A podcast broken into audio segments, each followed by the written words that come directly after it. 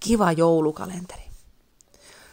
Lasten syöminen on asia, joka pohdituttaa vanhempia jo ihan sieltä lapsen syntymästä asti. Aluksi pohditaan, syökö lapsi riittävän, riittävän paljon, saako se riittävästi maitoa. Ja sitten siitä, kun lapsi kasvaa, niin sitten aletaan kohta pohtimaan sitä, sitä kasvaako lapsi riittävän hyvin ja, ja edelleen, että onko lapsen ravinto riittävän monipuolista. Ja tämä huoli saattaa sitten kulkea mukana ihan melkeinpä sinne aikuisuuteen asti.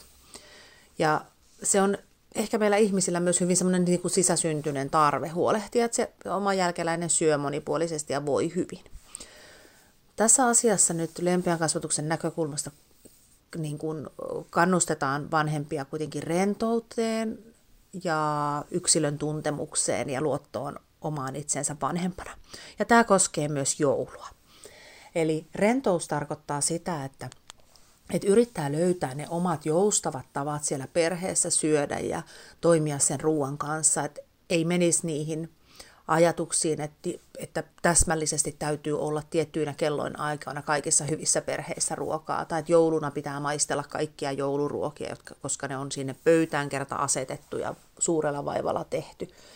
Ja, ja, ja ettei vaan ainakaan petyttäisi siitä, että lapsi ei tykkääkään kinkusta tai porkkanalaatikosta.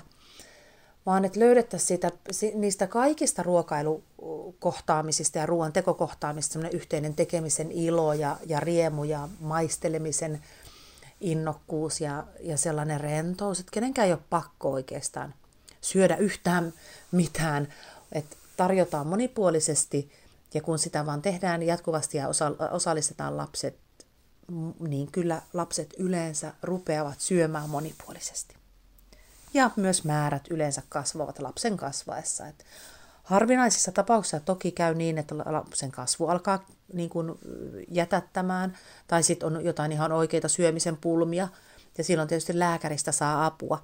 Mutta myös näissä tilanteissa auttaa se yksilön tuntemus, että jos ajatellaan, että, että lapsella on vaikka jotain nepsypulmaa ja aistiyliherkkyyksiä, jolloin, jolloin ne ruoan koostumukset saattaa olla sellaisia, että lapsi ei oikeasti pysty syömään, niin tämmöisessä tapauksessa on hirveän tärkeää, että vanhempi luottaa siihen omaan vaistoon. Ja, ja sitten jos huomaa, että lapsi ei pysty kerta kaikkiaan sitä makaronia syömään, niin eihän sitä to, tarvitse lähteä sitten jatkuvasti semmoiselle lapselle tarjoamaan.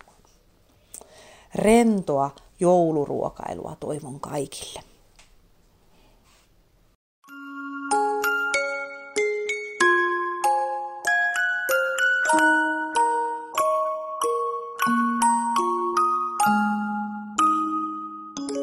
Kiitos Annemuus.fi